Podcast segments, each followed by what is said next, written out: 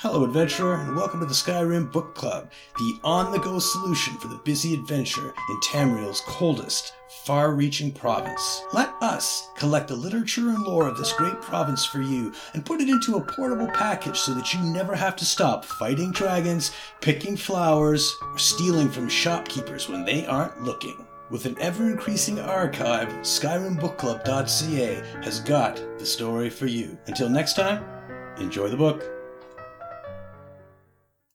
Wayrest Sewers, A Short History, Volume 1, by Hilary Binique, the first volume of a history of the sewers of Wayrest.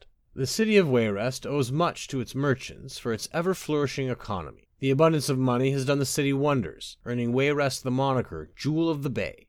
The wealth of its citizens have paid for the shimmering stone used in the city's construction, the bright armor worn by the local law enforcement agents, and most significantly, the modern marvel of western Tamriel, the Wayrest Sewers. Written accounts dating back to the city's foundation hint that, until the Wayrest Sewers were finished, the city was a jewel, mired in muck and mud. Vile, foul-smelling mud, writes Sylvia Cato, an imperial sailor in First Era 801. The Bjoulsae River is a watercourse of refuse, of pungent tang, of disease, and the Iliac Bay is equally revolting where the Bjoulsae feeds into it. It's that damned Breton city.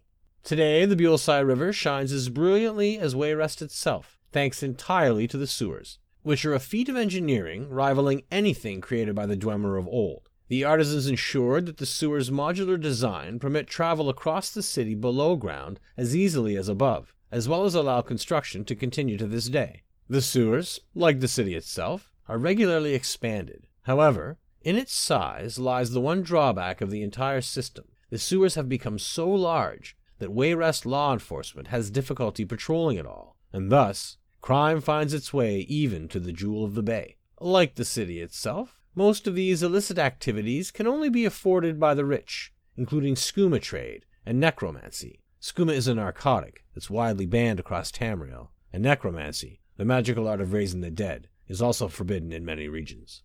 See Volume 2 for a list of noble families that donated most heavily to the sewer construction. The original designers who imagined the sewers just prior to the fall of Orsinium remain lost to time, though Volume 3 contains a list of artisans and engineers who have worked to expand development since the end of the First Era.